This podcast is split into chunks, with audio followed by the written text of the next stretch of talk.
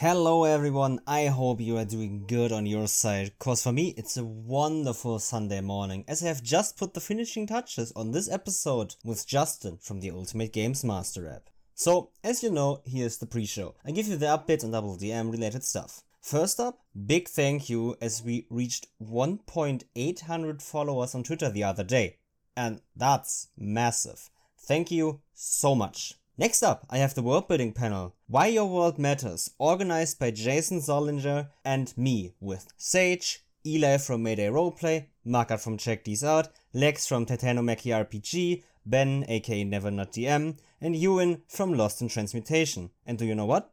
It's coming on the 18th of August. Yes, this week on Wednesday. Two hours of some of the best discussions around world building. It's been a long time coming, but mark your calendars, cause it's definitely here. Niels also has a Twitter account now, at sin underscore ira underscore art, where you can watch Niels draw his amazing art. With that, the last thing I should do is ask you to give us a nice review so we can get the show in front of more people. Recommend us to a friend, we do appreciate it. And now, enjoy episode 28, the Ultimate Games Master app.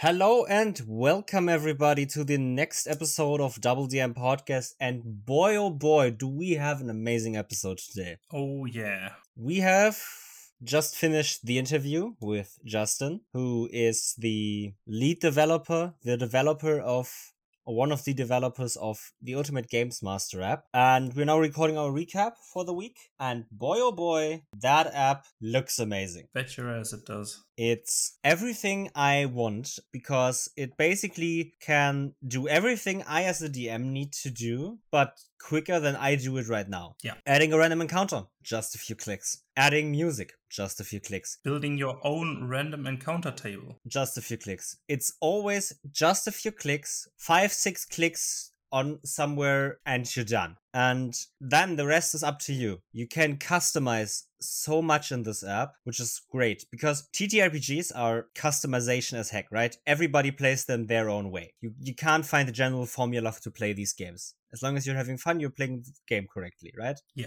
This app doesn't do anything of let's do X and it's the only way to play with this. The app is only the basis you build on. You the role playing is not hindered by this in any way. You can add scenes where you add music that gets started at the moment. You can add in the streamer mode because the app has a streamer mode for streamers and where you can then have cinematic introductions to that scene. You have character sheets which are animated and everything is highly customizable to your own playstyle. And it's just so fast because in the episode, our guest will tell you or t- uh, show us something uh, on screen, but you can't see that. But it's all just in very easy drag and drop menu. So you just everything you need is just in a bar below. You just drag it into the scene you want to create it in and mm-hmm. customize it, and bam, there it is. Want to add a trap? Boom! You you you, you open the drag and drop menu, click on the trap, pull it into the encounter you have. Then you get a button activate trap, modify trap. You click on the modified trap, you build your trap. Let's say a collapsing roof, as we did in our example. You do that in like three minutes maximum to build this entire trap on the fly, build anything around it, how it works. You can add a sound. You can, it's mind boggling how fast you can be with this app. Like, obviously he is fast with that app right? He has built it. He he he knows how this app works. But like i can see myself when i get into this app that i can do be that quick as well yeah if I find my way around it, and that's what I'm looking for. Like in the episode, I asked him several times, how does this app improve my playstyle? Because that's the only thing I'm looking for. I have a playstyle, I like that playstyle, and I play with it. I won't change the playstyle, not drastically at least. Having something that can support my playstyle, but also yeah. 500 million different other playstyles on the planet. That's what I want. I want an app that helps me play my style, but isn't made by me only for me. And this app looks like exactly that. But We shouldn't get too much into it because you should listen to the interview. It's It's just yeah. awesome. It was a fun time. I learned a lot and I'm interested like crazy in this app. But did anything happen to you this week, Emil? Ah, uh, a lot of stuff, I would say. One big thing was I had a session. My players were entering a dungeon and were trying to find a place to rest. They found a place to rest, and basically the first out of the first five checks they did, the paladin rolled four nat ones. Ah, uh, I feel that. Like he rolled nat one, nat one, 17, nat one, nat one.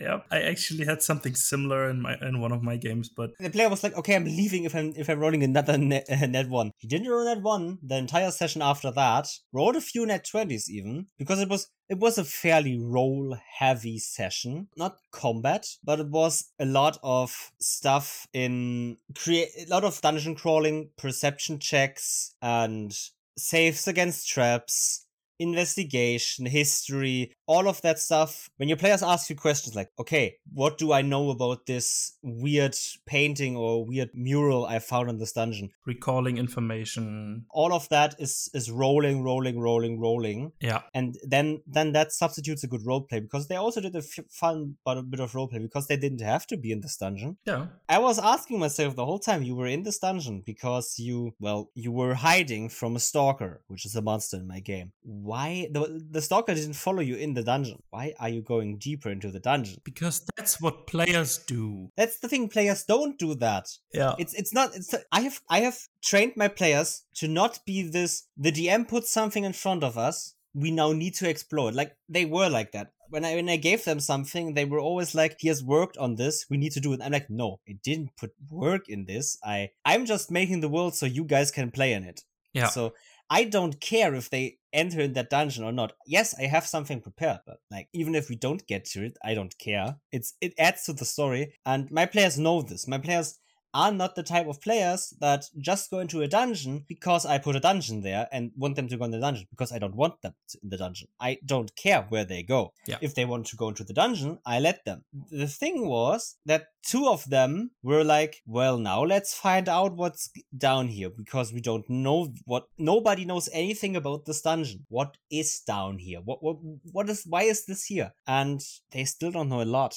They, they ended the session on a very, very fun note because they enter, enter a room with a big door with four snake, snake heads in the door. Mm-hmm. Big snake heads out of jade or crystals and very, very beautiful. Open mouth and in the room, there were four pedestals with four colored balls on it, like stone mm-hmm. stones. Mm-hmm. They couldn't go to the door, so they now have picked up the stones because the stones look like the snakeheads. Obvious conclusion, put the balls into the snakeheads. They picked up the balls. Three out of four balls are now in the hands of players, and all those three players are cursed. Ooh. They they've got a specific curse on them that basically forbids them some actions. Uh, one of my players is cursed, or Dragonborn Paladin, and he is not allowed this to communicate that he is cursed to another player. He's not allowed to say, I am cursed, right? Mm-hmm. Because then the obvious answer would be to, to lift that curse. Yeah. His his form of talking changed. He is now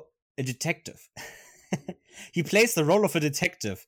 He needs to find out there's a mystery afoot in this room mm-hmm. with the players inside. The other three players, player characters inside, there's a mystery. Maybe a murder or someone stole something. And he's the one to have to find out. But the others should are not allowed to find out he's a detective. Ah.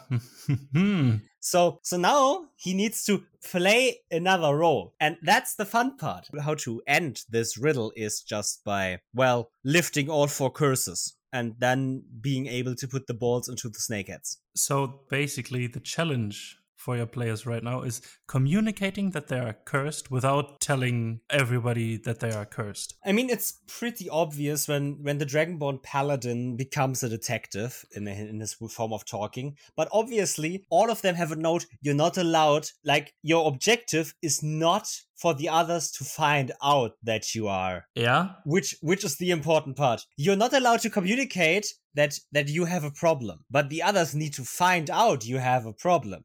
Yeah. Um, and, and the problems are fairly obvious. Like it's not like there are patterns, right? The detective needs to ask a lot of questions. He needs to find he needs to find out what the mystery is. So he's gonna ask a few questions that are weird, like out of place, maybe. What did you do? Why why are you here? Right? Those Mhm. questions, those that are easily answered. One of the other players is only allowed to talk in opposite, like like it's opposite day. So he's only allowed to say, "No, this is not true," even though the statement is in fact true. Ah. He's he he is not allowed to say true statements anymore. oh, another that, player is that's fun. another player is only allowed to speak as the third person. Not from him as in the third person, but in a row. Someone's talking, someone else is talking, and then he's allowed to talk. Then someone else talks, someone else talks, then he's allowed to talk So again. he's just uh, he's just allowed to speak as the third person in a conversation. Oh, that oh. And, and, and the most important part, if that player gets interrupted, they need to stop. They are not allowed to talk over someone else. Oh. They need to wait their turn to speak, and as soon as someone else raises their voice, they need to shut the fuck up. wow, that It's genius, right? That's a fun one. Not my idea. I found it on Reddit. Uh, it's a big thing. The curse, the cursed passage stones. It's a great, simple puzzle. Yeah, I gotta implement that in my campaign. With, with puzzles, I always am like, yes, I understand that they are not character based. A lot of the times, it's the players finding out the information that the characters should know and how to chip do the puzzle. Right? Yeah. I like them. I, I love I love them as, as simple challenges, but they should always include roleplay and character options. Like if we have a closed door, the barbarian player who might be an academic uh, and finding out the math riddle is plausible, but the barbarian won't. So I let players play out their characters, and there is a way for their characters to solve this riddle always, but the players get a little bit of way into how to solve this as well and, and stuff like that. It's a balance, act, which is why I don't do it often. I just do it at the appropriate times and moments hmm where it's fun to add a little bit of challenge to something that is not an encounter of social or combat kind, but just an obstacle they need to overcome. Yeah. But don't know how to overcome because that is a puzzle. And basically making those a little bit more complicated than just rolling a check is what I want. hmm Yeah. That that sounds that sounds like a fun one. Anything for you? Yeah, there is two things actually. Uh, one thing on Sunday I had a had a great, great, great session. It lasted for four hours, five hours, and it was nearly all role play. Mhm. I think in the whole session we rolled like dice five or six times, uh, something like that, and the rest was just inter-party relationship um, development, story uh, development through just conversations, talking, having fun at the table, and just having a good time. That just hit the spot. That's awesome. And the second thing is we had our Witcher campaign, or Mhm. one session of the Witcher campaign. That was I love it. It was I, I'm so hyped for the next one. I can't I, I really can't wait. It's just we got to wait a bit because of work and other life stuff, but I don't want to. It's just yeah. We found basically the big bad, found out who he is, where he is, and what he did, and now we have to f- go to the place where he is right now. And that's a lot. It was yeah, Fi- fighting monsters in Witcher, yeah, that's normal, but we didn't really fight the monster for more than two turns, I think, because Yeah. our because our Witcher was one shot in the first round of combat. Now, here's why I like this TTRPG, right? Because it basically shows you how the games and the books work in the Witcher universe. You are a hero. You, you are, as a Witcher, you are incredibly strong. You're an incredibly good fighter. You are basically superhuman. Yeah. That means dark shit if you're not prepared, if you're not Yeah. careful, if you're not really watching out for yourself. Yeah. The thing is, you're still so incredibly mortal if you don't do what you're supposed to do. Yeah, but turns out getting hit by a stone troll right on the head isn't so healthy either, even for a witcher. That's not. No. Yeah, and then running out of the ruins and blocking or deflecting boulders with wind magic. It's just it was awesome. Mm, And even though I blasted wind at one of the boulders, it just hit me in the face. yeah, That hurt. not strong But enough. yeah, No, but th- th- th- that's why this game is so interesting to me because it and basically conveys perfectly how these game, how the Witcher universe is supposed to work. Yeah. It's magical, it's fantasy, but it's so violent violent and cruel. You you can die in a single hit. You basically have no control at the moment you get hit. You when, when you when you're dead, you're dead. Basically, there is Yeah. no magic that can bring you back. There is nothing. You're dead. And it was so close with our Witcher dying, and Yeah. that then you running away, the chase scene through the dungeon, and getting out, getting to Oxenfurt back, getting the Witcher healed, and Yeah. his because the Witcher took a critical wound from this, healing that critical wound, which persists for several days, like Yeah. four days after the after the fight, he still had a minus one to every check Yeah. done with his right arm because That's of an of the injury he had. It shows that the Witcher game isn't isn't this high fantasy, you're the hero type of game like D and D mostly is, hmm. but it still is you're the hero. You just need to be fucking careful what happens. Yeah. And if you go monster hunting, fucking prepare for that. Mm. Find out which monster it is first, then prepare some potions and oils and tinctures or whatever, and get the right armor, perhaps. Or if they uh, ignore armor, then just scrap it and then go fight the monster. All that kind of stuff. But yeah, I think we should get into the discussion with our guest, right? So yeah, we should go into our discussion with Justin from the Ultimate Games Master app. So, hello and welcome back. With us is now our guest. Would you like to introduce yourselves? Who are you? What do you do? How did you get into TTRPGs? All that fun stuff. Cool. Well, I'm I'm Justin Heisman. I'm the um, one of the creators of the Ultimate Games Master. Um, I got into uh, TTRPGs back in the 80s when um, when I was at school, and I my first uh, dabbling with uh, with role play games was with D and D Second Edition long ago. I got the books. I loved the cartoon, um, which my kids are actually watching right this second in the other room. And from there, it, it kind of it kind of grew. And and I, when I went to like secondary school, I, I forgot about it. Um, didn't play for quite a long time, and then dug it out again about ooh about five six years ago. And um, when it was fifth edition, bought all the books again, and here we are. Kind of where where my my little road to to uh, where we are today it, it goes from straight from school. Mum and dad bought the books and um, i love the artwork in them as well. It- you know even if when i first got the books i probably didn't know how to play it. I was looking through it flicking through it think oh this is really awesome and just rolling some characters up and probably played just, uh, just a handful of times um, but didn't really get back into it till a good few years later. And speaking of characters, did you have your all-time favorite player character? Well, I've I've always loved the magic users. So I was always a wizard. I was always the wizard in the group. I don't know. I, I was. Um, everyone else was like, "Oh, be a fighter, be someone with a bit of brawn and a bit of guts and stuff." Nah, I like to stand behind and just chuck fire and just just do things that I couldn't normally do. I mean, you know, anyone today can still pick up a sword and hack things up, but you can't sit there and, and chuck a little flame or throw a fireball or anything like that. That that was just that was awesome. Yeah, same for me with characters. I always like playing at least a little bit of magic in my games uh, as a player. Yeah. So, the Ultimate Game Master app. What is that about? What does it do? Can you explain a little bit about it? Of course, yeah. Well, we created the Ultimate Games Master. Uh, well, I, I created because I'm a developer. Uh, I'm also our GM for our game. And I used to have um, a tablet for music and sound. I had a tablet for my campaign notes. I had a big pile of books. I had my maps drawn out in front of me, and it was just crazy. It, it was so hard sometimes to to just find what I'm looking for. And I thought, well, one day I've I, I went away and I thought, okay, well, I'll I'll put together an app, just some just something small at the start, just something to just keep everything in one place. And I went away and I put my campaign notes and everything in something first. Um, I thought oh, that makes life easier. And then I still had my tablet for like my Syrinscape and stuff like that. I thought, okay, let's try and implement some of this stuff. So I created all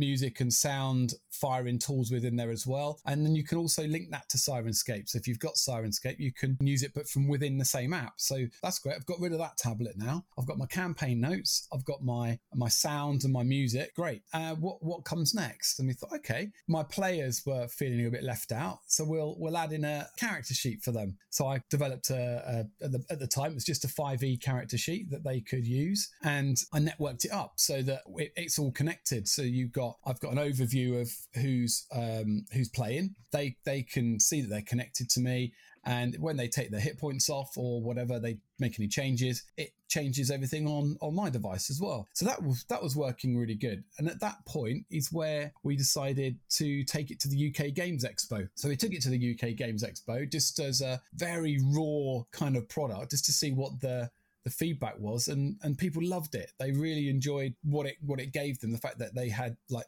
most things on the one device and they had the network play there as well so we went away and developed it further over the next year and took it back to the expo. But this time we had things like a spectator mode, which then went on to become the streaming mode as well. The GM tools was no longer just for campaign notes. You had all your compendiums in there as well. So if you've got, I mean, it comes with the base open source libraries from uh, Wizards. So you've got all the SRD and stuff like that in there. But if you own some of the the actual content, you can add that because it's it's completely customizable and you can homebrew or add anything that you own into it and have it all on the one tablet. And then with the spectator mode, it enabled us out at the expo to demo demo what we're doing and have it affecting the party, but on the big screen. So they could so everyone that was watching could see exactly what's happening. It goes boom boom, big animated things as hit points get taken off and XP flies across the screen. And, and people were loving that aspect. And then that's, we were asked a question about could that be put on a stream? Because it would be awesome to have your live stats with the animation stuff, but on your stream. And we thought, okay, I'll see what we can do.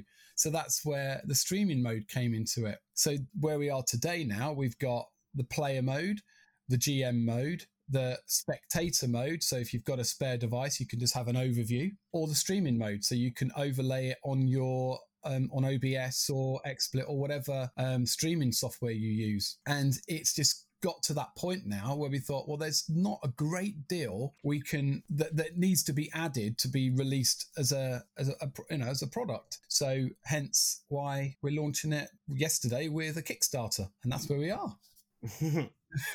Sounds like a lot of a lot of features. And you talked about it started with just the 5e character sheet, right? Yeah. But is it still just D&D or is it all TTRPGs in general? No, it's we went from that because when we was at the expo, people were saying, "Oh, it'd be really good if it worked with X, Y, Z," and we thought, okay. So I introduced a bundled system which enables you to uh, download a rule set. So if if there's any open rules for a particular game set. Like there's a PRD for Pathfinder, uh, there's one for Starfinder, Pathfinder Second Edition, D and D 3.5, and 5e. They're the five that we're kind of launching with. But yeah, any any open rule system we can we can add ourselves. If there's anything out there that there is no rule system for, then our rule editor enables you to add them yourself. So if you're creating a, a TTRPG yourself, um, you can actually create your rule system within UGM and and play test it. Uh, and there's there's also a, a, feature that we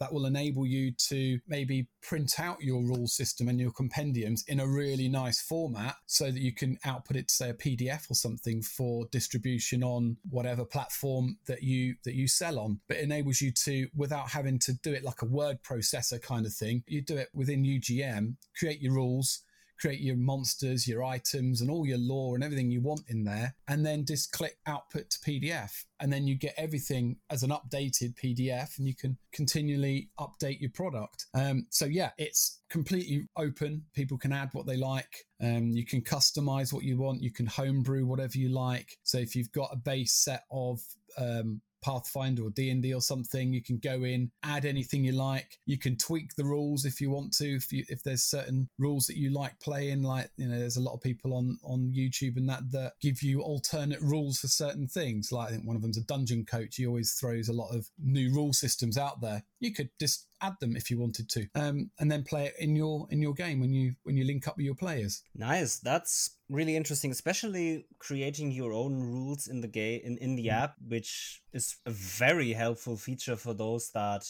want to write their own TTRPGs and still don't know how to format or design a, a PDF. At yeah. least have, a, have have have something that supports them creating their own rules because they are good at creating the rules, but not good as, at creating the actual layout of stuff. Yeah, that's right. So I wanted to ask you one question because I think you've named a lot of features already. what is the coolest feature you have, in your opinion? The coolest feature, I, Yeah. I will go. I will go with two if that's all right. Yeah, that's all right. Because they're very different. I, I love the encounter system because it's easy. To generate an encounter is so simple. It is just you, you build up your encounter. With that, you've also got reinforcements in there as well. So you can bring bring monsters and stuff in later on in, in the encounter. So you can queue them up. So there might be like a big bad down down in a different room, but he's working his way across. So it's going to take him five rounds to get to you. So you can say, okay, this guy's going to get to me in about round five, and you can build that up, and then you don't have to worry about it because you know it's all queued up ready for you. So as you're as you're playing your encounter out, this is counting down and getting closer to you, and then he then he enters, initiative is rolled, and boom, he's there as well. So that is really really cool, and that that links in with obviously the loot system as well. So you any bad guys you kill, they might drop loot. So that's automatic for you. Um, you can have an encounter loot as well. So if there's a particular thing that is in this room that you want, they've got to defeat all these bad guys to get to. Uh, you can add that in there as well. So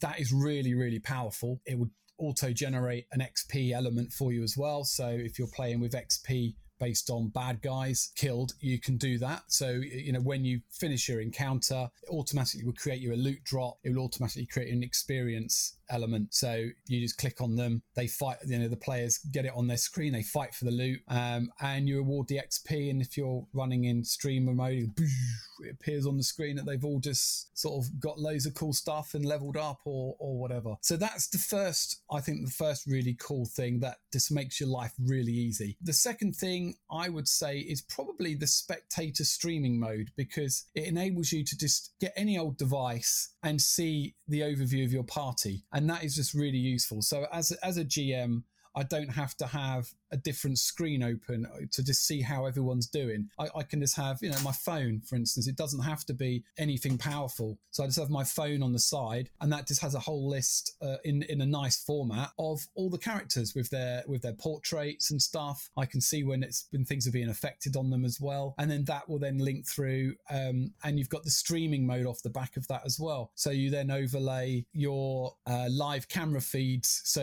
you've got the the overlay comes from um, from UGM into your streaming software. You then have your cameras over the top of that, and, and you've again you've got some great animated stuff that immerses your your viewers, so they don't feel like quite left out. Sometimes when you've got static data, you've got like an AC, you, you display their AC, you might have some of their ability stats, and that's it. Um, well, with UGM, you've got live. Everything is live and connected to their to their character sheets. So when they take hit points off, it's shown on the stream. When they do certain things, it's shown on the stream. And then as a GM, you can also output things to your stream, but not your spectator, because your players might be using the spectator and you might not want them to see certain things. So you can output some bits to your stream. Like if, for example, you're talking about a magic item that they've just found, you can click a button and it'll pop it up on your stream the item you're talking about. So it has the stats of the item the description and things. Or one thing you don't want your players to see but you might want your streamers to see is maybe some of the, the monster the big bad monster that they're about to that they're fighting. So that can appear in the bottom corner. Again it's live so their hit points are deducting and stuff. So people watching can get really into into the flow of it and be immersed in the game as well. So it, it adds the immersion for not just the players but the people that are watching. I think sometimes they they lose out with. So yeah, they're they're two they're two things that I I think are really good. I mean, there's loads of things in there, but they're they're two of the ones that I think are are, are great one for the GMs and one for people watching. That's nice because especially when I watch streams, I always have a problem. Like I look at this and I, I, feel immersed enough listening to the story, listening to them playing, but especially when it comes to combat, which is a mm. big discussion uh, in a few circles I'm in right now, how streamers and podcasters should do combat because mm. long drawn out combats is not only could be boring for the players, but it's especially boring for the watch for the listeners or viewers because they are not actually rolling dice; they are just watching. Yeah. So a lot of a lot of them are finding ways to either make the combat quicker and more cinematic or more interesting. But then again, the next talking point becomes how do you make the listeners or viewers more involved in the game actually, which this app could possibly provide. That's right. I mean, we, you know, seeing things happen in real time for them, I just think that makes it a bit more interesting. And, and also, like I say, you can show them maybe the monster that they're you know that they're fighting, so they they feel like, oh right, it's only got ten hit points left. They don't, the players don't know that, and, and it is it gets them a little bit more engaged in it. I think. Mm-hmm. You know you're not tied to just those two things. There's there's quite a lot of um, bits that you can add into the streaming mode. Like if you're running a charity event or something you can have a charity ticker going along the bottom. It's you're not really limited. You you know advertising area if you've got sponsorship and it just saves you having to add it all into into OBS so you don't have like 10,000 layers in your OBS screen trying to manage them because it's impossible sometimes. And and and you can do all of this from your same screen. So you just say okay we're here. We enter the encounter and this is what's happening. Display on on the on the stream. Boom and there it goes. It disappears on the screen. So yeah just uh I, I, mean, that's one of the main things that as a developer I wanted to do because I like my, as I run my table, I like my games to be super immersive, you know, with sound, with music. I mean, hell, it even works with smart lighting if you've got some lighting there so you can control that from your control panel. So if they enter a dark, dank room, you can cue up some music and have some dripping sounds going on. You can lower your lower your lighting in your room, and it, it just makes it super immersive. And then you're trying to portray that off to people that may be watching it as well. Uh, and I think that's just something that people want to see more of. Uh, definitely me as a as a player and a and a viewer. I, I sometimes, like you say, you're watching a big encounter. If if you can't see anything that's happening, sometimes you just feel like, okay, what's happening now then? What what's how much is left? How, how many monsters are they even facing? I have no idea where we can say, you know, you don't have to just output the one monster stat, you can output the initiative tree so people can see where what's happening in, in the tree and what who's coming up. And oh my goodness, they've got to fight. Oh, it's his, it's this bad guy's go before the player that's only got like five hit points left. How's that going to play out? It's a bit more fun, I think. Mm-hmm. Yeah, I can see that working out. Yeah. Um. Since the pandemic made nearly all of us play remotely in a way or another and learn how virtual tabletops work. How does this app compare to virtual tabletops? It isn't one, but it, it is a supplement. You can help with using them. How uh, how would you say the comparison is around that? Okay, so with the virtual tabletop, you've got token systems and things like that. We we enable you to input any any kind of maps to to UGM. So as as a GM, I can I can view my map as they uh, go into an area. Now, the difference between that and a virtual tabletop is I UGM is more of a campaign developer tool, and I mean, obviously, it's it's connected play, so you've got the play aspect there, but it was really for developing your areas, making sure everything, you know, plays well. You can then use it as a complement to your virtual tabletop. So if you're on Roll20 or any other virtual tabletop you use, you can have that running along the side if you want to. Now, we've got some of our beta testers do do that. They have uh, UGM running everything, and then they have their token system running on Roll20, but they don't use any of the Roll20 rules. They use everything within UGM, but they literally use Roll20 for just moving characters and stuff around around the map. And they say it works really well. I i don't use a virtual tabletop. I use a top down camera on of with miniatures. So that's kind of how how i work with it. So i would output that to my to a to a Zoom or whatever I'm using for for my game, uh, and I have an overview map. So it, it just makes it so you can run with it any way you like. Um, got virtual tabletop, great. If you do theatre of the mind, great. If you do uh, use a camera for your maps, you can do that. So that's kind of where it complements any of the different methods of play, um, and it works very well. So that's uh, how you'd run with a, a VTT. Okay, thank you.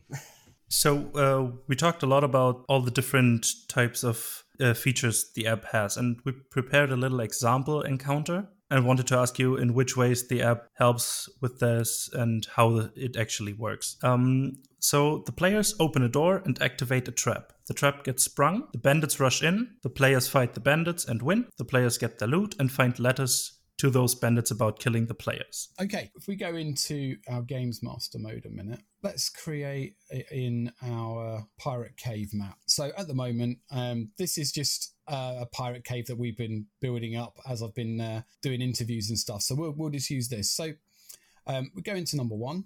So this is like the cave entrance as such. Right, so here's our cave entrance. People are going to come in here. They're going to first of all they've opened the door and we would we, we could drop an overview on just to give you an overview of the cave. This is a cave or whatever. You can make it as nice as you want. Uh, bit story if you want to. Dark cave, and this is what kind of thing you would read out to your players. Dark cave looks empty, and Okay, so we've opened the door. There's a trap triggered, so we grab our we can dra- grab a trap, drop it on there. What kind of trap would it be? I don't know. It could be a mechanical trap, falling sphere that'll kill everybody.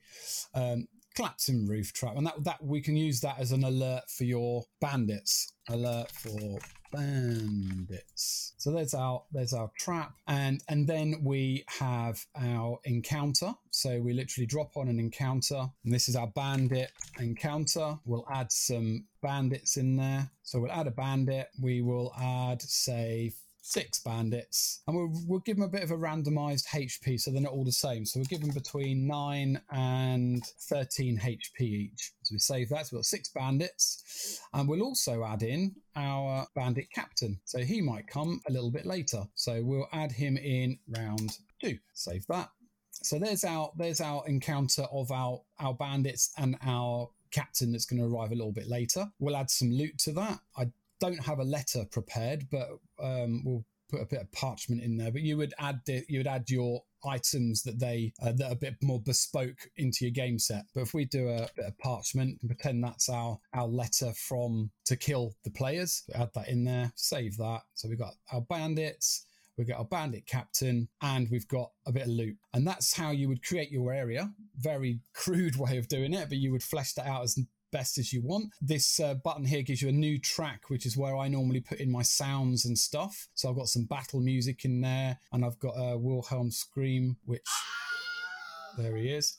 So we've got that going as well. So that's our little area that we've created. We'll save that. And then we play this. We go, so we've, we've now, you've done this prior to, to playing your game. And I know one thing we have we could add into that. We could add in a, a, message as well. So this is a message that would go down to the players if you want it to. So you could say letter reads kill these guys, kill them all. I think so. I want an acknowledgement to make sure the players have read it, read it or not. We won't bother this time. So there's our letter, our encounter, our trap. So now now it's games night and we and your players are about to enter this cave. They enter the cave. You can uh, you can trigger your some music. We've got the music playing. I don't know if you can hear that. It's quite quite quiet over there. Um, this is a cave. You'd read this out. The cave looks empty. And then suddenly you trigger your trap, launch your encounter. It will generate the initiative of your bandits. Everyone would roll for initiative. I'll just auto roll that for now. And here's our, our encounter. So we've got our all of our bandits, we've got our player, and on the right hand corner here, we've got our let me just turn that music off now. Get rid of that music. Um, so in the bottom corner, we've got our bandit captain that we know is now arriving in round two. We'll play this out. So everyone takes their turn. Whose turn it is always goes in the top right hand corner. If you want to see the stats on anyone that's not got their turn, you just click them and it appears in the bottom corner. And you can use the eye drop to to have a good look at what's of, of a complete um, overview of their character or the monster itself as well. So yeah, we go down, we we do our stuff. Um, Doug's doing really well. He's killing everybody, so we can start killing people off. He thinks he's doing great. Goes to the next next round. Send a new round to players. So it pops up on their screen. Bandit captain has now arrived, and he's been rolled into it. Oh, he rolled really badly. So he's down in, in right at the bottom, which is good for Doug. He carries on killing. He has like do all this. And let's just say you get to a point, Doug's uh, doing some damage as well. He's getting damaged himself. And um, you manage to defeat the bandit captain. Boom, he's dead. And the other two do a runner. They, they peg it off. So you've now, we've had this encounter. It's run nicely. There's lots of options in there. You can add people on the fly, add monsters, add NPCs, add party members, because you, you might have um, NPCs that follow you uh, are a part of your kind of group. So you can add them in as well. And you got some random stuff as well you can add in, as well as pull monsters from another area in this cave if you want to. So they've they, have they have gone and, and this encounter is now finished. We close that. We've now got our XP awarded. So loot is auto generated from the XP from the encounter. 550 XP was awarded for killing the bandits and the bandit captain. And we've got our bandit loot there as well. So we distribute the, the XP and then we, we can open up our loot distribution screen and we've got this parchment sheet, which is our letter. So they would take that. So you can see in the bottom corner as a GM, you can see who's taking what. As a player, you can only see what you've taken, which is quite fun because sometimes they fight for the loot. Oh, who can get who can get the find the platinum first? uh, you finish the loot, looting saved, and and then you can click on the letter and send the message yeah, who you're sending it to, send it to everyone, and off it goes. And then that will then pop up as a letter on their screen and is stored within their, their notes for their character. So that's kind of how you would build up that very simple area. You enter, trigger a trap, bandits come in, kill the bandits, get the letter, and award loot and experience. Nice. That's rather quick. That, that that's really helpful. Yeah. Especially when you created that, you you've had this drag and drop line where you can basically just drag whatever in in That's what it. you want, and that's genius for any GM having this quick drag and drop line where you can basically just add everything you want, Yeah. customize to the point where it's perfect for you. Now I have a question about XP. Yeah. since we also have a player mode or or, or, or or an area for players where they can have the character sheet could they also level up in the game Yeah. Yeah. so they when game. they get the xp they reach a point where they will level up so they would get probably also a queue Yeah, if we come out and I'll show you the character sheet. So there's his XP. This is all of his stats, abilities, and stuff. You can see his equipment, um, any traits, feats, and stuff that he has. There's his fighter features, along with things like features that have uses that need to reset. You keep it keeps track of all of that as well. But yeah, so if for example Doug, let's give him a, a whole load of XP. So you would get something like that pop up on your screen. Um, again, this is as you're, you know, this is running on fifth edition rules. So if you're playing a game that has different um, progression, you, you would have that in there as well. But because we've hit that level nine limit for Doug, he gets the message in the bottom corner. You've got this little gold arrow thing here, and that is your level up, just to give him a, um, a little heads up that he still hasn't leveled up his character and he needs to do it. So they might do that at the next rest or or something. But yeah, it's all all there. So yeah, you've got everything everything you need as a player on your screen there. Um, and if we were playing a network game, that that letter note thing that we had there, he would have taken that and it would have been displayed in his notepad. Um, and you can also send like um, images as well. So if you've if you're really good at Photoshop or something like that, and you've created this really nice looking letter, you can output that as a as a JPEG or something like that, and then send that to your characters, and then that appears in the top left hand corner where it says no image and they can then click that and get a full size screen image of that letter and read it and that's stored against their character sheet then which is really nice because they they can then look at things like he's got in there a, a map of the ruins and that's really really quite useful for for them because they don't have to have bits of paper um that, that they all they all you know, we all know it. If you give them a piece of paper come to next session they've lost it. It's gone and they can't find it. So at least this way as long as they don't lose their device they've they've got they've got all the handouts all against their character sheet. Okay so you talked about how immersion is very important for you. And for me a big part of immersion is music and sounds uh-huh and especially I have a tablet with like 25 playlists for different things combat, boss fights, travel, every kind of travel. Travel by sea, travel by carriage, travel by foot, travel through a desert, and all that stuff. Switching between those playlists yeah takes some time. And the thing is that if that time is too long, that basically breaks immersion. If I if I yeah if I have to switch up the playlist. So, how does this app help me with that? How can I quickly swi- switch music? How does the music integration generally work? Well, what you would do when you're building up your areas, you would drop in whatever tracks are relevant for that area. Or if you've got a p- particular playlist that you always use for a certain area, you can drop that in and you've got access to that. So in this pirate cave, I I'm going to be um, firing up, sort of dripping or something like that kind of sounds, and they're they're stored against the area then. So if I if I play tavern, for instance, so you'll all you know a tavern will always have some kind of tavern music playing. So whenever I create a tavern, I then create a a tavern kind of based music. Enter the tavern, tavern music starts playing. So I've got that, and that's and that is stored against this area. So I would then do my tavern scene, and I come out and I go to the mansion, and the music's changed automatically for me if that's how I want it. You can trigger it yourself, or you can make it um, automatically crossfade to this area, um, and then you've got you know you've got some sound effects there as well if you want to. You can build this up. Um, they they exit here, they go back to the tavern. You get a nice crossfade, and they're back in the tavern. So you you can kind of use it to build up the different areas and the moods for those different areas. So you don't need to go hunting through playlists. It's there. I mean, you saw how quick that was to go from one area to another, automatically change the track. Um, and that's all controllable in here. So you can control the volume of the track. You can say whether it auto starts whether it loops or not. So if you're using a WAV or an OGG file, uh, it can automatically seamlessly loop it for you. You've got access to all of our own download bundles. Uh, we don't charge anything for our bundles, so they will be constantly added to, um, and that's a part of the subscription or the Kickstarter, whatever you've whatever you've come in on. Um, but you can also add a local file. So if you've got any music track that you want stored on your own machine, you can attach that and play that. Again, if you've got something on a remote server, you can do the same.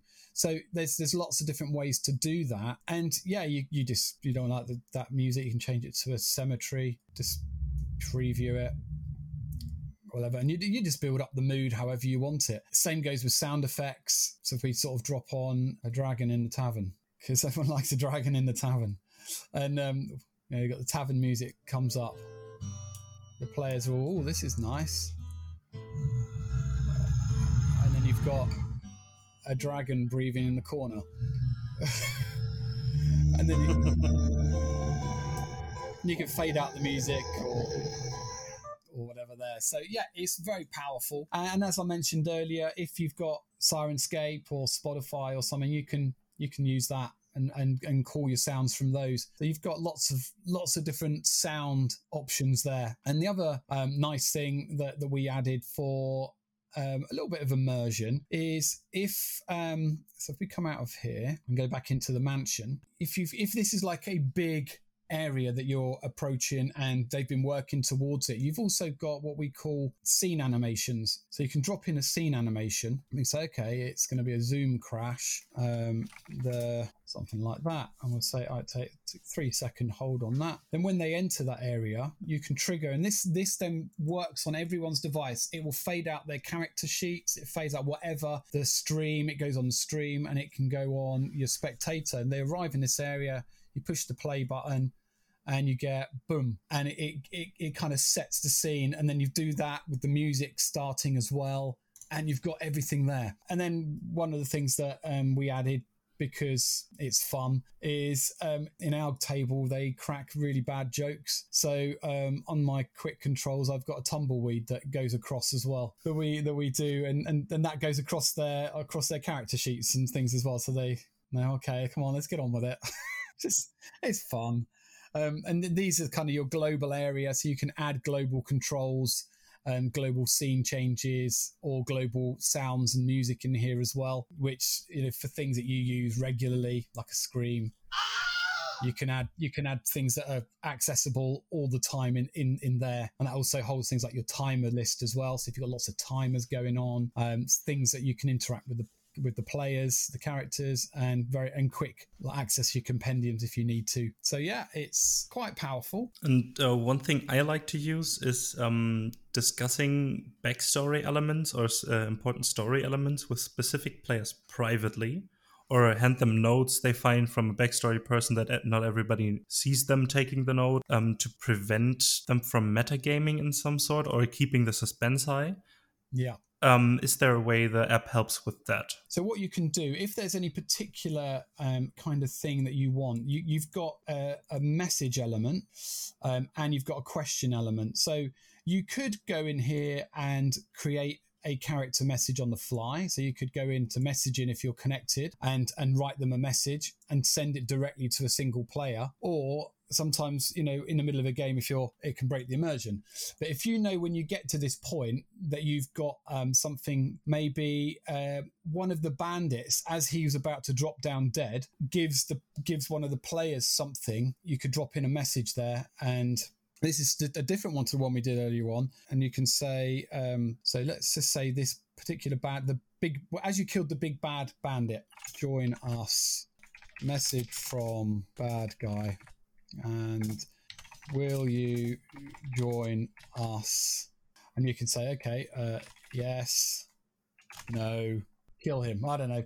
Or you can do a free a free type answer, so it allows them to just type in their reply. So if you you know as you run that bad guy through the last one, you can you you've now got this prepared. You don't have to type anything in. Okay, I'm going to send this message. That's the message that we're going to send in, and I'm going to send it only to Doug, and off it goes. And then on his screen, it will pop up with your message that you've just sent him with some op- with a very quick options of yes, no, and kill him. And then when he clicks those, um, depending on which one he clicks, it will then send the reply straight back to me. So everyone else around the table has no clue what's going on, and they don't need to, uh, which is you know that works really well. Um, so it's just that's a, that's a very quick way of communicating directly with with your players. So the same thing with the questions works with the messages as well, right? You can just send the message to a player. If you walk through a city and someone just you greet someone and they slip you a piece of parchment and then you can just send the piece of parchment to the player that you want to send it to without anybody finding out. Same thing you just you just grab a message grab a message on there and and send it. But if if they're doing something like that you might want to instead of sending a message um, like I say if you if you've created something in photoshop you can drop on an image component there. There's our letter. Um, sorry i'm not sure. nobody asked you. Um, message from part of I. So you can say send that, and you can have enable that to send to players. Then, so as as you're you're running your city encounters, a city area, um, you've got this this little message here, um, and you've got the envelope in the top corner. So if I want to, I can click it and I can look at it, but I can also click on the envelope and send it to a particular player. And that's where that will then be stored in their notes. If you remember on the character sheet, you had that note area that will appear in there. And then they will get this, they can click it, they can zoom in and they can, uh, depending on what you're doing, they can, they can read the, the note and, and see what it, see what it does, which is, uh, yeah. So that's, that's definitely something you can do. That's super useful for me. And uh, because as players usually do, they often derail your sessions sometimes. how good uh, or how well can I still take notes in the app to keep track of what I uh, or when I should get back to the things I've prepared? Is there a way? So, um, well, like if they've gone off off on a tangent and you need to get things back. Yeah, and taking notes on how long they took for that and managing how everything else shaped in this time. Yeah, I mean you you've got access in in your and you've got your timekeeping up the top here. So if you want to keep track of things like, and you just click it and you can cycle through lots of different times, you can add add them. Um, like I always keep track of the last long rest time and things like that. Um, and I always keep track of campaign time as well. So you know if I want to just add on an hour or so, I can just do that, and that will keep track of of you know what's happening in the in the day um, that's very easy and i use that a lot if if for example you get to an end uh, an end of a session and you want to make notes of what where you're at and things like that if if it's not apparent to what you've already dropped onto this screen first thing when you end your session you exit back out to the lobby where you've got all your characters and stuff this this will save your current area so when you then rejoin with this campaign it will jump you back to this position. So you always know where you're going back to. But if there's any particular notes that you want and you don't want to forget, um, there's a, a wrap up point which you can drop in, and you can always write any notes in here at the end of the session. Uh, remember that, blah, blah, blah. Um, and you can also, again, send that to the players so that they, everyone knows where you're at and they can quickly read before we start playing. Um, yeah, and you've you've got our end of session marker there with the tent um, and you can add what you like into that. So yeah, you you can you can do that kind of thing. Or if I mean, sometimes they've done it to me before, where they completely go off on a on a whim, and you and it's nothing to do. You've got no prep for anything. Creating things on the fly is very is very quick as well. If they go off like somewhere where you just got no pre- prep for, you can say, okay, you can just do a bit of smoke and mirrors with them. So you, if you're on your device, you can very quickly just put something together for them. Oh, they uh, they arrive in, uh, they go through the woods, and you and you, are kind of talking as you're going, and you can just build this up as you go, and you don't have to go crazy because all you want to do is get them back on track. So you can say, okay, okay, there's a there's an encounter here. They go, they bump into a an aboleth in the woods sort of sliming around on the floor. Okay, you look ahead of you, and there is an aboleth. What do you want to do? Well, I'm going to turn back around and go back. Oh, fantastic! Right there we go. Or you know, you you can make it a bit more plausible than that, but you can build things up very quickly as you go if you need to. Um, and you can also have a lot of random stuff up your sleeves as well. So if you go into your game set editor, uh, you've got some random encounters here so if we just create one, it is going to be based on a D4. And then you just build this up. So you say, okay, if, if they roll uh, one to three, it's a small encounter. And if they roll their four, it's a, a large encounter. And we'd say, okay, they've in, in this particular area, they have found if it's a small encounter, they've come across between three and five goblins and their enemies. Save that. If they roll a four, which is a large encounter, they come across 10 to 12 goblins or something. And they've got a random hit points as well so they might be a bit more tougher. And then when we get to add this in so if we save that now and we go back to our little area.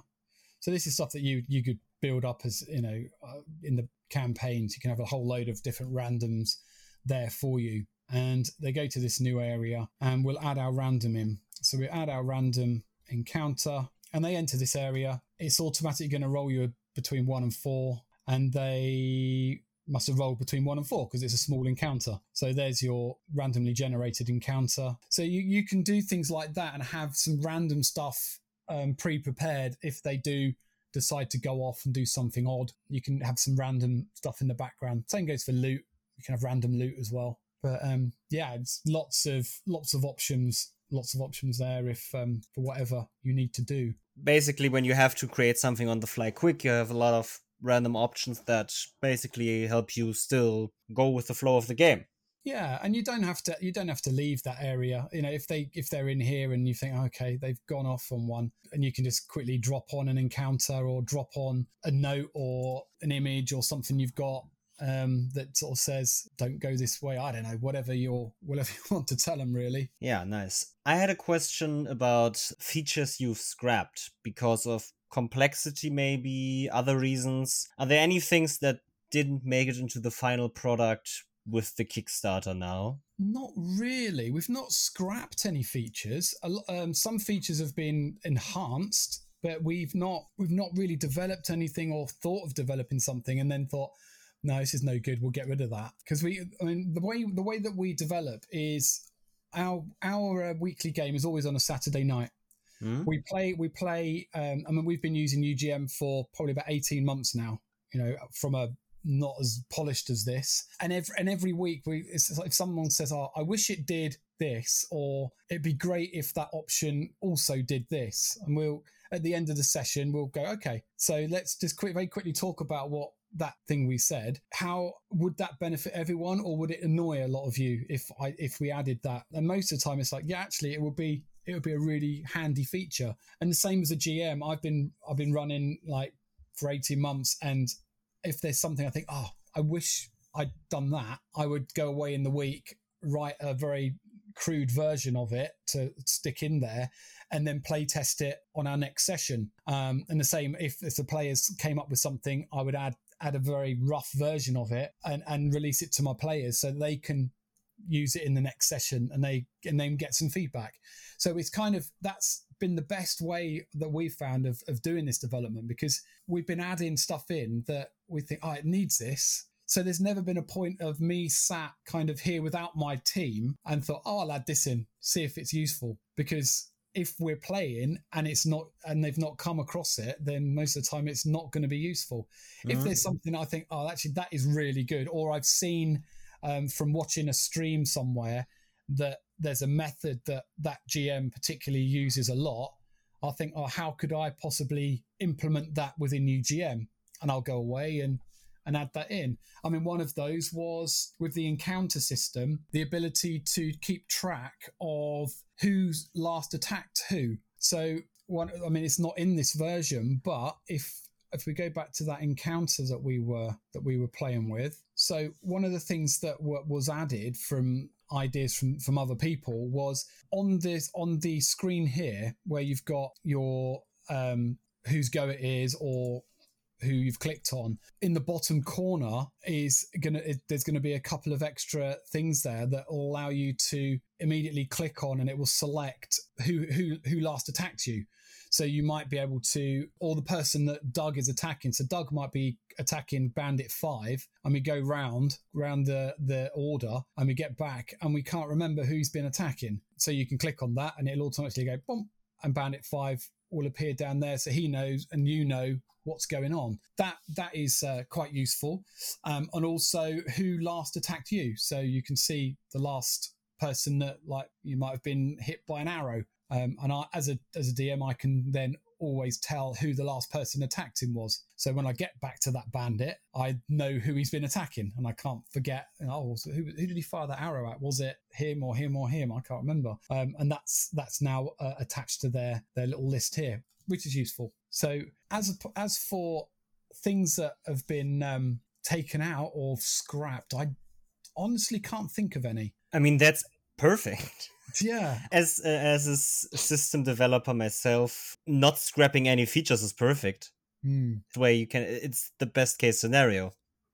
if all the features you want to have actually work and how you want them work perfectly, that's that's what you want. Yeah, yeah, exactly. And and was and it's, it's you always find with with um, companies or or people that don't play the game that they're creating, um, it, it, doesn't make any sense because if you've got to have a passion in in like TTRPGs, if you're developing something like the Ultimate Games Master, because you use it and you see what's wrong with it as you're mm. using it. So you change it or you, you make things more accessible to, you think, oh, uh, where, oh, where, where's that? Where did I put that button? Or, you know, oh, I need that button a lot better. I'll put it in the quick menu. So we've, so it's very quick to access it um, and things like that. It, it's, yeah, it makes, it makes a lot of sense. Yeah, definitely. So one last question. This is now just your opinion. Uh, how helpful is this app? How helpful is it? Yeah. Oh, wow. For I'll start with our players. It is really helpful. They can, like I say, they can track everything, anything and everything. They can even track custom things. Like one of my players likes, he's got a dragon killed counter that he likes to. He's only on one, and he only got that one the other week. But he's hoping that that's he can click that up. But yeah, it's completely customizable. It is massively useful because, like I say, you can store anything against your character sheet. You can make your own notes. You can get the notes from your GM. You're connected to the GM. Now, for the Games Master, I mean, it makes my life so easy. It's unbelievable. Drag and drop interface while I'm creating a campaign is so fast. I mean, we created that little area in in under like three minutes, um, in, including an encounter and the ability to have be able to auto roll your um, your encounter bad guys. So you you just enter the area. It's all done properly. You're not just conjuring up some figures for their initiative. It's rolling it in the background. It's doing it properly for you, so it's completely fair. Um, and the players can use their dice if they want to, or they can use an in in the in-app roller. You've got um, as a as a GM because you're connected. Like say you can you can fire stuff off in private to your players. That's really good. And then you've got your spectator mode and your streaming mode, which for people that like to just have a spare device just to see what their party is, see who's who's really bad, badly injured and stuff. It's really useful, uh, and things like familiars and uh, wild shapes appear on there as well, so you can see if the druid is a killer whale at this point in time, and it, and it will change their their portrait picture as well. So you can you've got a, it's great fun, and I think as as a as a player in a GM, it's made our games really fun.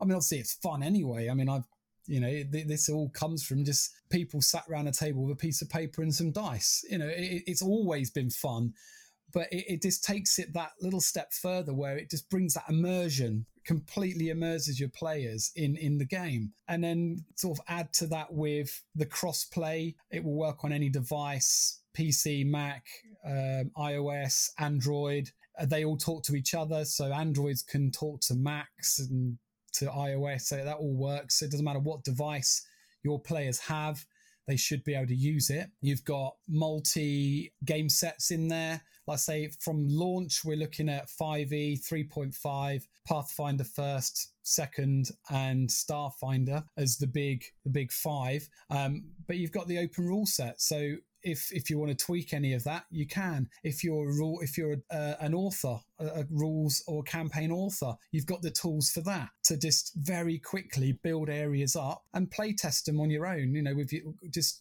just by running the the area. Um as we release campaigns and stuff they all come pre-populated. So you, they they don't come you having to type it all in. It just you you open the bundle and you've got a one shot to play. Or what's really useful if your players do go completely off the rails you can pull in a one shot based on a level. So if you if if your if your players are level 3 uh, and they're out at sea and they go completely a different direction and this is one thing that we did with with our game a, a few weeks back. I pulled in a Pirate Cove one shot straight into their campaign. So, like what you were saying earlier, what, what can you do to make it interesting? You don't have to very quickly build up an area. You can pull in a one shot and just play through it and uh, have that a part of your of your of your adventure, so it becomes a part of it. But the and the last thing that is really useful is the fact that you've got you can have completely offline play. So your GM is not connected to anybody. Your players aren't connected to anybody, so they use their character sheets just in a traditional way. Your GM would, could use it, um, use his or her character um, GM campaign tools um, and access them without being connected. You've then got LAN play mode. So if you've got no internet, you could rock up to a castle in the middle of nowhere with a power pack, plug a router into it, and and with no internet, but still play a connected game. So you can connect to each other locally via a peer-to-peer kind of connection and play exactly as you would as if you were sat in, in your normal building. And then you've got cloud play, where which is the most usable kind of one, which is where the cloud would handle your network game for you and it dis- distributes the traffic and stuff like that. So it makes it really easy to play a network game, play a LAN party game, or play in the middle of nowhere with with no reception whatsoever. So you've always you can always go and play your game. Um, I think they're some of the really cool points and how super useful it can be to anybody really. And because it's so useful, how and where can people find you online? Okay, so mainly ultimategamesmaster.com is where you'll find us. Um, from there, you can join our Discord where uh, the development te- development team are always on there, always talking and chatting to um, uh, like people that are interested and stuff. Um, also on our website, you can see our link to our Kickstarter. Um, it's on the main launch page. It says ultimategamesmaster.com, and our Kickstarter started yesterday, and it runs till mm, about the 26th of August, I think. All right. So um, this gets us to the end of our episode. You can find us on Twitter and Instagram at WDMPod. There you can find our link tree where our link to our Discord is. And yeah, thanks for listening and hear you on the next one. Bye bye. Thank you, Bye-bye. Justin. See you later.